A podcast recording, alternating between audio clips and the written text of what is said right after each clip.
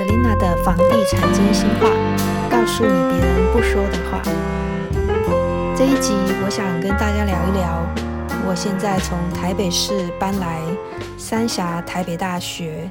我所居住的社区是新六义。这个社区当初是十一年前我来这边销售房屋的时候所买的房子。其实每个的买房子呢，可能都有一些原因。有的人是因为结婚，所以要找一间新的房子；有的人呢是因为生小孩了，所以要从小房子换到大房子。十一年前我买这个房子的原因其实蛮特殊的，因为当时在我的人生遇到一个婚姻中的危机。那当时的我呢，很担心将来假设离婚之后，可能没有地方可以住。那在那时候的心境其实是很忐忑不安的，可是也许是因为这样子一个特殊的际遇，反而让我在当时呃决定要买一间房子，然后让自己有地方可以落脚。所以有时候我们想一想，人生中遇到的转机，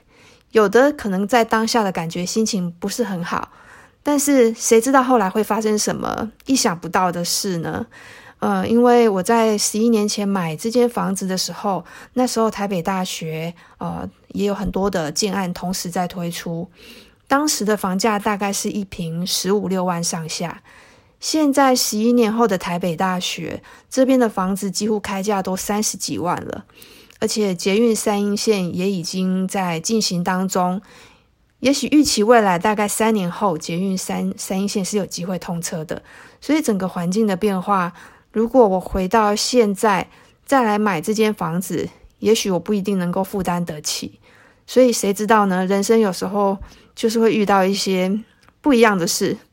也许当时是不开心，谁知道后来其实演变成是蛮开心的事情。那呃，为什么那时候买这个房子没有立刻搬过来住呢？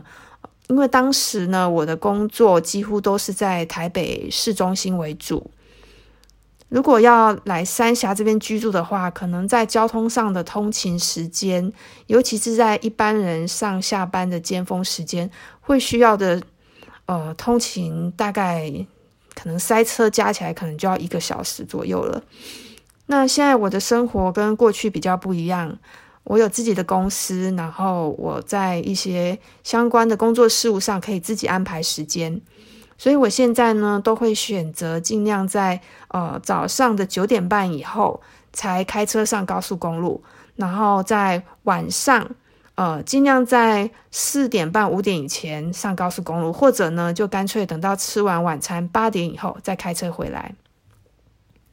我居住的这个社区新六亿，呃，当初在销售的时候呢，它是透过代销公司呃在初期的规划有一些包装。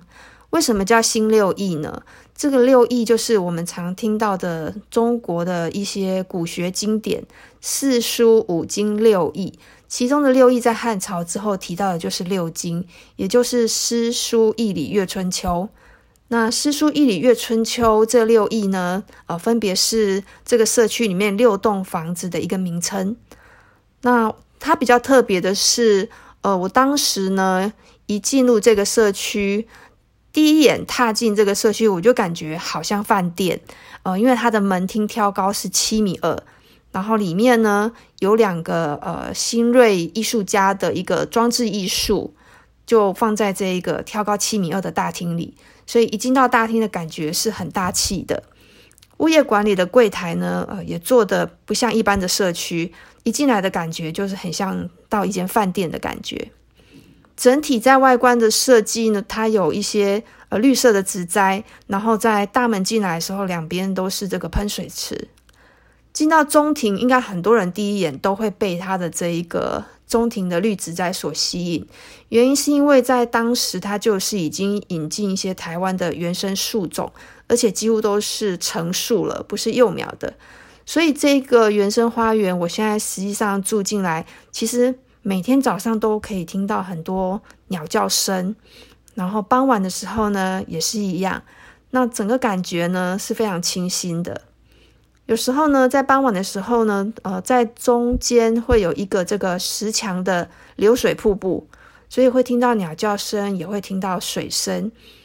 一回到家，走到中庭，整个心情都是放松的。接着呢，再从中庭的廊道慢慢走回自己那一栋的电梯梯厅，然后搭电梯回到家。这个社区在当初还有一个比较特别的地方，就是它在中庭也有做一个大型的雕塑。那这个雕塑不是只是可以欣赏而已，它是一个大型的溜滑梯，然后上面还有一个树屋，下面有荡秋千。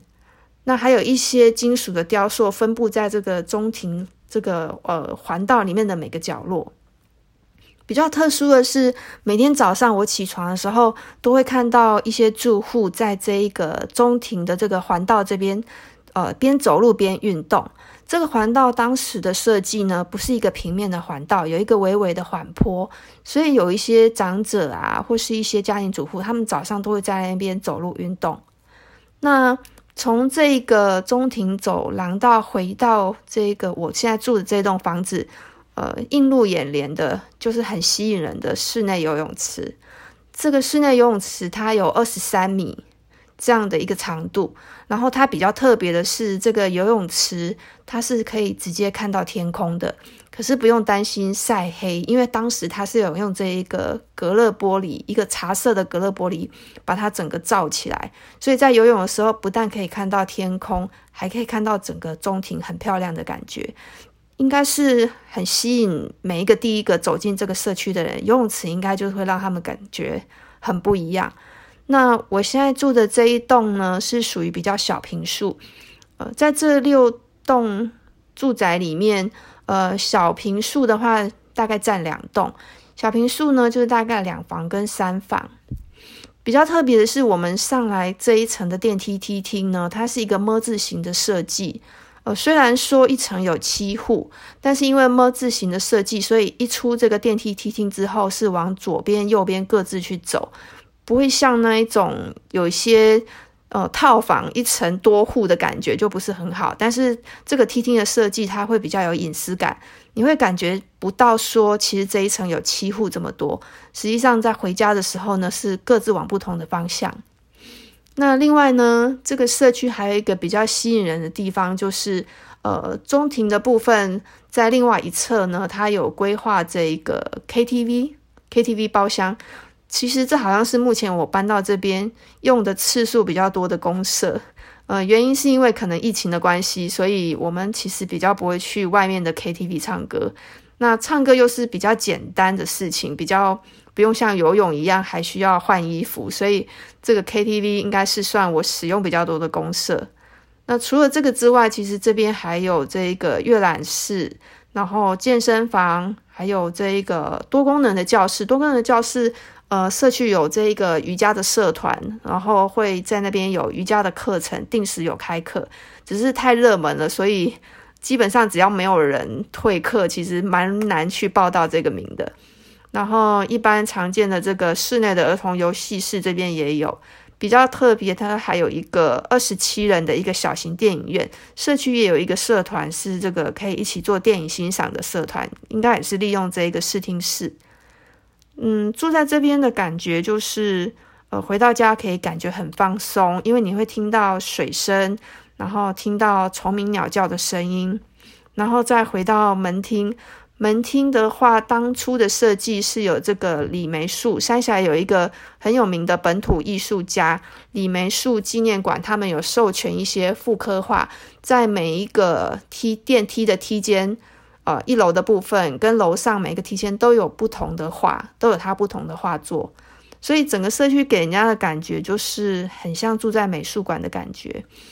那新六义它的这一个。呃，公社照明的部分跟其他一般的社区有些不太一样，它是属于比较呃柔性的光线，也就是说，可能有些人会觉得不太习惯，但是对我来说，我是觉得蛮喜欢的，因为柔性的光光线让我们会觉得回到家就会很放松的感觉。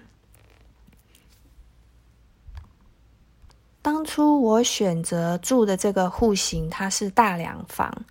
它的浴室是有一个很大的对外窗，然后是外推式的，所以还是蛮有隐私感的。比较特别是它有一个双人浴缸，跟一个独立的淋浴间。